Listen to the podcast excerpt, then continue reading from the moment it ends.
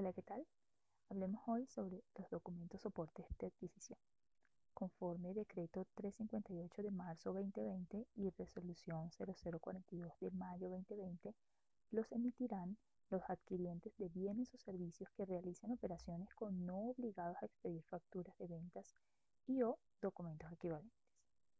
Dichos documentos atenderán unos requisitos y características establecidos en decreto y resolución antes mencionado.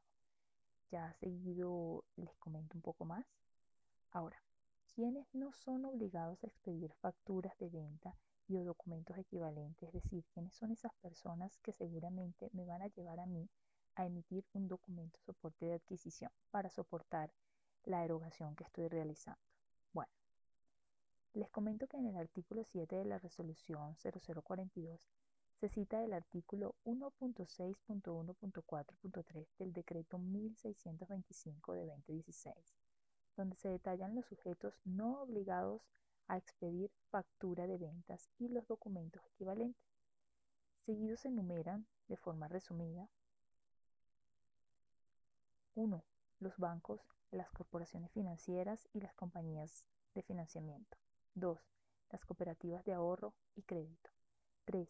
Las personas naturales con ingresos recibidos en el año anterior inferior a 3.500 unidades de valor tributario, sin más de un establecimiento comercial, sin establecimientos con modelos de franquicia, que no hayan realizado operaciones en el año en curso por un monto igual o superior a 3.500 unidades de valor tributario.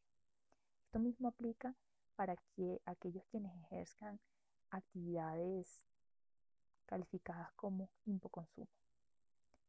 Punto 4. Empresas constituidas como personas jurídicas o naturales que presten servicios de transporte público, urbano o metropolitano de pasajeros.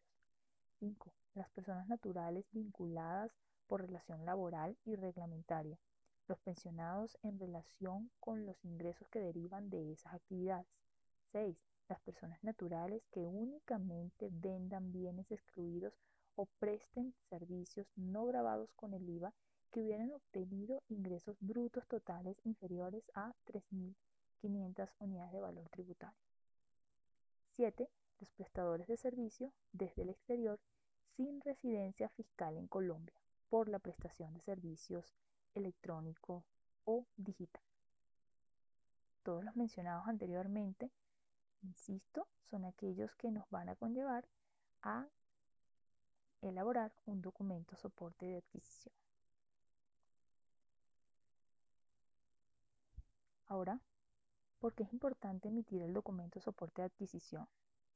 Indica el decreto 358 en su capítulo 4, en el mismo cita al artículo 1.6.1.4.12, que el documento soporte de adquisición es efectuado a los sujetos no obligados a expedir facturas y se realiza con pruebas de la respectiva, como prueba de la respectiva transacción, y será la evidencia soporte para dar lugar a deducciones de costos. Ahora, ¿cuáles son esos requisitos que debe cumplir este documento soporte de adquisición? Es decir, ¿qué debe contener? ¿Cuáles son sus características? El basamento legal de lo seguido está disponible en el decreto 358 de marzo 2020 y en la misma resolución 0042 en su artículo 55. Entre estas características, condiciones que debe tener está la 1, ser generados de forma física por parte del adquiriente, salvo en casos de importaciones. 2. Estar denominado expresamente como documento soporte de adquisición efectuadas a no obligados a facturar. Todo esto debe estar en la denominación del tipo de documento. Fecha de la operación, que se debe corresponder con las fechas de generación del documento. 4. Contener los apellidos y nombres, razón social, pues, cuando aplique, el número de identificación o NIT del vendedor o quien presta el servicio. 5. Contener los mismos datos anteriores, pero de quien adquiere los bienes o servicios. 6. Llevar el número de resolución, vigencia, rangos y consecutivos, refiere a la resolución de documentos soportes tramitada por el adquiriente del bien o servicio ante la DIAN para controlar la emisión de los documentos soportes. Sí, tal cual como lo escuchan, es decir, si yo estoy realizando alguna operación de adquisición de bien o servicio con las personas mencionadas como no obligados a facturar, pues yo debo tener una resolución con un rango, una numeración para controlar esos documentos soportes de adquisición que debo ir emitiendo. Punto 7. Tener la descripción específica del bien o del servicio prestado y detallar el valor total de la operación. Punto 8. Si el adquiriente es un facturador electrónico, ojo acá, el documento soporte de adquisición deberá generarse en forma electrónica, atendiendo las condiciones, términos y mecanismos técnicos que establezca la DIAN. Aún, pues no se tienen las especificaciones por parte de la DIAN, pero pues esperan recibir, seguramente se van a desarrollar para que puedan ser entonces transmitidos electrónicamente. Hablemos de unas aclaratorias. Dispone la norma referida aclaratoria sobre lo válido del extracto bancario como documento soporte y la declaración de importación, siempre que para este último, aparte, no se trate de operaciones entre usuarios de zona franca. Esto está dentro del mismo artículo 55.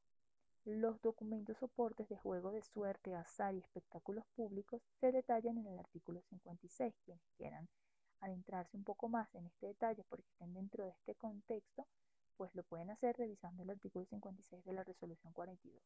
Ahora nuestras conclusiones.